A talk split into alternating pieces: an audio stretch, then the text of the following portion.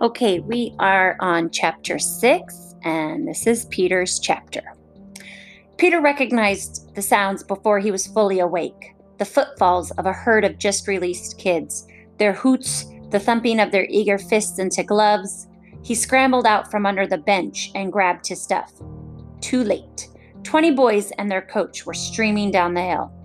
Up at the parking lot, a bunch of adults were overseeing the dismissal, and some of them wore uniforms.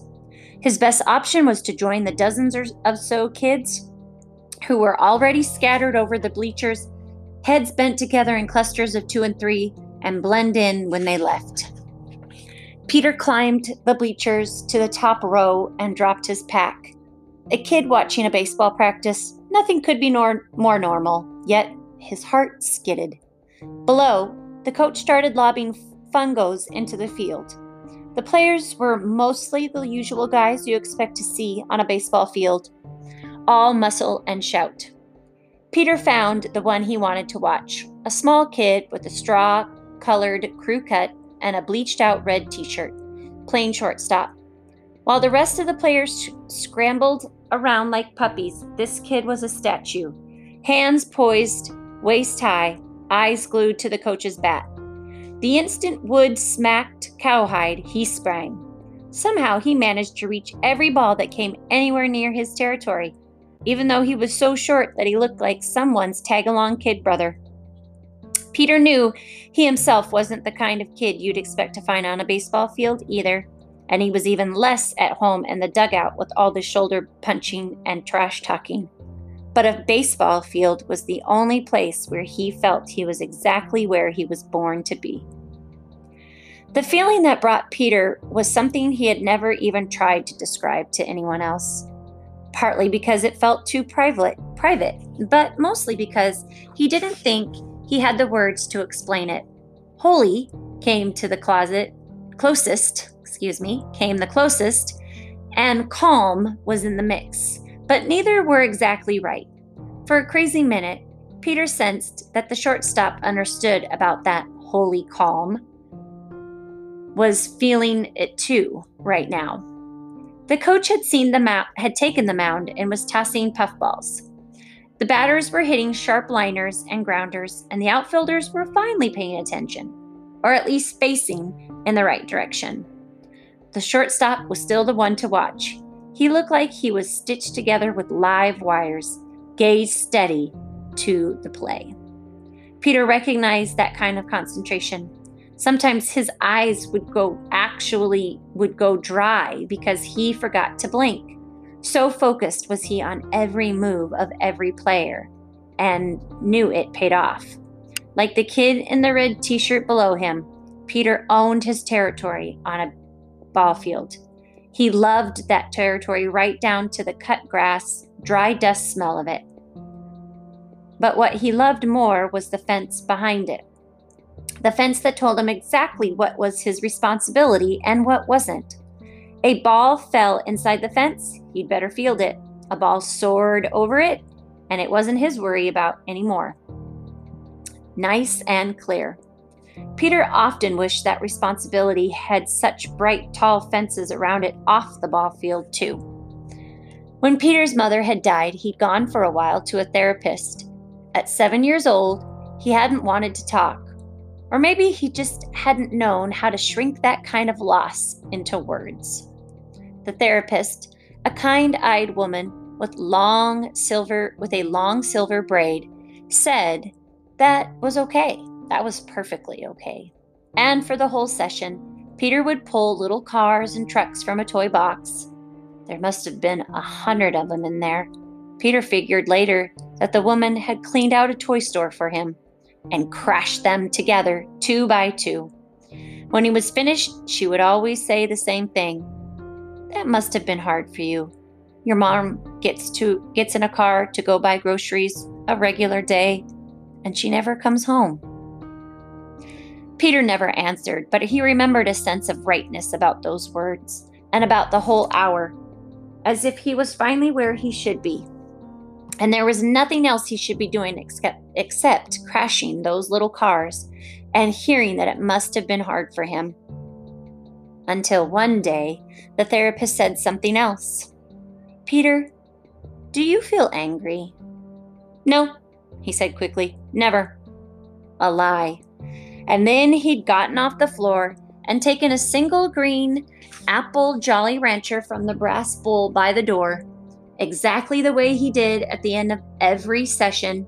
That was the deal the kind the kind-eyed therapist had made him. Whenever he'd had enough, he could take a candy and the session would be over. And left. But outside, he'd kicked the candy into the gutter, and on the way home, he told his father he wasn't going back again. His father hadn't argued. In fact, it had seemed a relief to him. But not to Peter. Had the nice therapist known all along he'd been angry that last day, that he'd done something terrible, that as punishment, his mother hadn't taken him to the store? And did she blame him for what happened? A few months later, Peter had gotten PAX. He'd come across a fox run over by the side of the road near his house. So soon after watching his mother's coffin lowered into the ground, he'd felt an unshakable need to bury the body. As he'd looked around for a good place, he'd found the den, filled with three cold, stiff kit bodies and one little ball of gray fur still warm and breathing. He'd tucked PAX into his sweatshirt pocket and brought him home and said, not asked, said, I'm keeping him. His dad had said, Okay, okay, for a while. The kit mewed piteously all through the night, and hearing him, Peter had thought that if he could visit the kind eye therapist again, he'd smash those toy cars together all day and all night, all day and all night, forever. Not because he was angry, just to make everybody see. Thinking about PAX made the old anxiety snake tighten around Peter's chest. He needed to get moving again, make up some time. The practice was breaking up now, boys lobbing in from the field, shedding equipment as they streamed past the dugout. As soon as the field was clear, he dropped from the bleachers, pulled his backpack down, and hitched it over his shoulders. Just as he set out along the diamond, though, he saw the shortstop. Peter hesitated. He should take off, try to blend in with the stragglers leaving the school grounds, but the rest of the team had left this kid to bag up the equipment and walk back alone. And Peter knew how that felt. He picked up a couple of balls and handed them over. Hey, the boy took the balls with a cautious smile. Hey, nice play, that last liner. That ball had hair.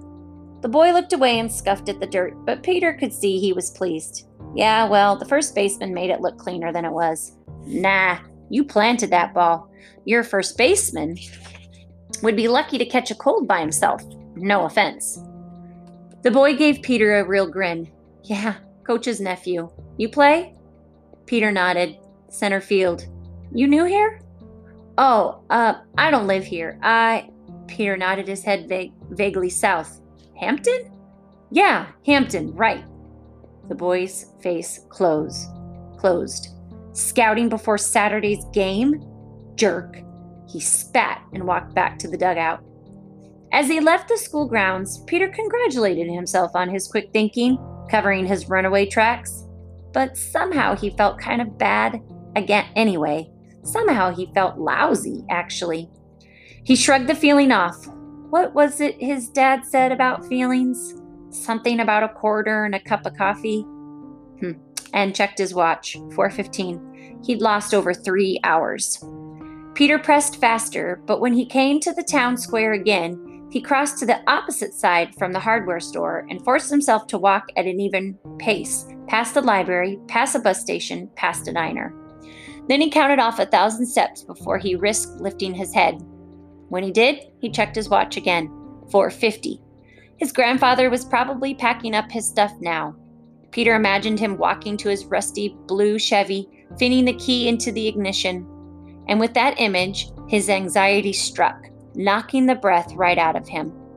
He scaled a low wooden fence and dropped into scrubby and dropped into scrubby bush, brush. He pushed in a good safe 30 feet until the saplings rose up taller than he was, until his, his anxiety let him breathe right again, before turning to parallel the road. It was rougher going now, but 15 minutes later he reached it the highway. Peter shadowed the entrance ramp, crouching low, then, at a break in traffic, ran down the culvert, scaled the chain link fence, and dropped to the other side, his heart beating hard. He'd made it. He lopped into the trees, keeping an eye out for a likely place to cut west, and in just a few minutes he found one a dirt road, road running perpendicular to the hallway, highway. Well, not much more than an old wagon path, to be honest, but it was heading in the right direction and would be easy walking even at night. He turned in.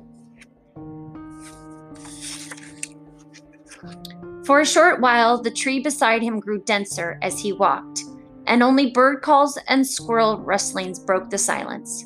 Peter realized he might have seen the last of civilization for a while. That lifted him. But a few minutes later, the road turned a corner and began to run along an old pasture dotted with gnarled fruit trees in ragged bloom. A stone wall bordered the field, and a low barn stood at the far corner. There were no lights on in the barn, no car or truck beside it. Still, Peter's heart crashed. The barn looked freshly painted, and some of the roof shingles were in the were the raw pink of new wood. This was the road to someone's home. Worse, it might lead to a bigger road that Atlas had been too old to show. In any case, it wasn't a shortcut across the hills.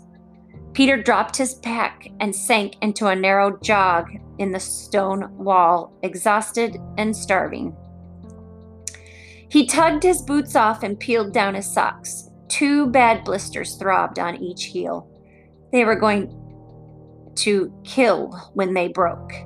Peter dug out his extra pair of socks from the bottom of his pack and worked them on over the first pair. He rested his head back against the rough stone, still giving off a little warmth from the day's sun, which is now hovering just over the line of trees, bathing the field in a peach colored glow.